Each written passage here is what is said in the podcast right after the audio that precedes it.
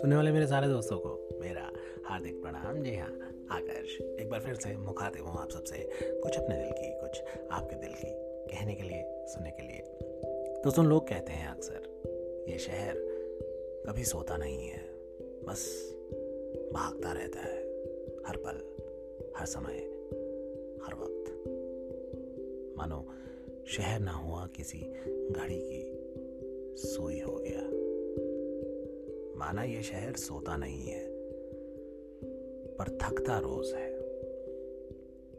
आज दफ्तर से लौटते लौटते काफ़ी देर हो चुकी थी। वैसे तो वक्त पर ही निकल रहा था कि बॉस ने बुला लिया, और एक अर्जेंट पीस ऑफ़ वर्क को खत्म करने के चक्कर में सात से रात के बारह बज गए। पता नहीं सच था या झूठ, पर घर तक छोड़ने के लिए पूछा ज़रूर था बॉस ने। मैंने भी मना कर दिया।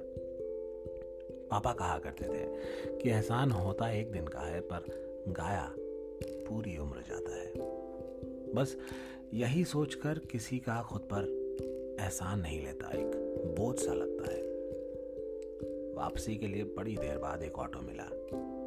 मैं वैसे तो तीस रुपए में बस से घर पहुँच जाता था, पर आज मैं ज़रा मजबूर था।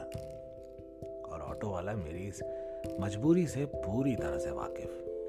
तभी तीस का तीन सौ हो चुका था मेरे दफ्तर से मेरे घर तक का किराया। थोड़ी देर में मैं यहाँ की सुनसान सड़कों पर अपने घर की तरफ़ जा रहा था। पर आज ये शहर कुछ अलग ही लग रहा था।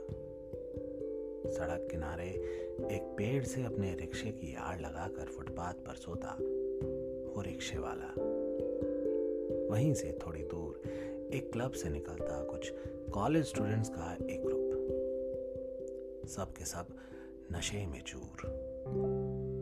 सड़क पर वो सब कुछ करना जिसे कुछ लोग आधुनिकता या मॉडर्न सोच का नाम देते हैं। तो कुछ लोग भारतीय संस्कृति के नाम पर इसे एक चिंताजनक विषय बताकर इससे पल्ला झाड़ लेते हैं। पर जो भी हो, इस वक्त के इस शहर का रंग ही कुछ अलग था। जिसके माथे पर शिकन और पसीने के अलावा शायद कुछ नहीं था। रात के साढ़े बारह बजे पीठ पर झोला लेकर पैदल जाते हुए किसी फैक्ट्री के मुलाजिम के लिए एक ठेले वाले का रुक जाना और फिर उस पैदल मुलाजिम की थकान उतारने के लिए खुद की थकान को बढ़ा लेना मंजूर था और उसे अपने ठेले पर बिठा के खींचने लगना। रईसों की तेज रफ्तार गाड़ियों से खुद को बचाता वो ठेला कुछ देर बाद किसी अंधेरी गली में ओझल हो गया। वैसे तो इस शहर में रहते हुए मुझे सात साल हो चुके थे और बजाय इस शहर को कोसने के मैंने कुछ नहीं किया था। पर आज इस शहर के बड़े दिल का एहसास हुआ, जो न जाने कितनों को अपने यहाँ पनाह देता है। ट्रेनों से भर भर कर आने वालों को वो पूरा मौका देता है कि आए हो तो कुछ करो। आगे बढ़ो।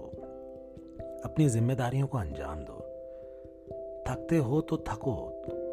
थोड़ी देर आराम करो और फिर से आगे बढ़ो। क्योंकि ज़्यादा देर मैं तुम्हें रुकने नहीं दूँगा। आराम ही करना था तो गाँव क्या कम था?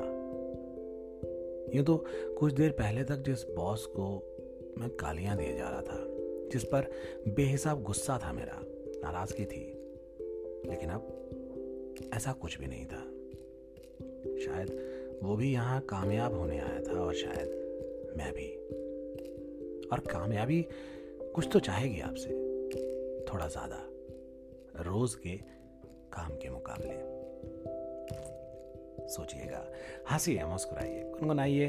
Because life is awesome take care good bye Love you all.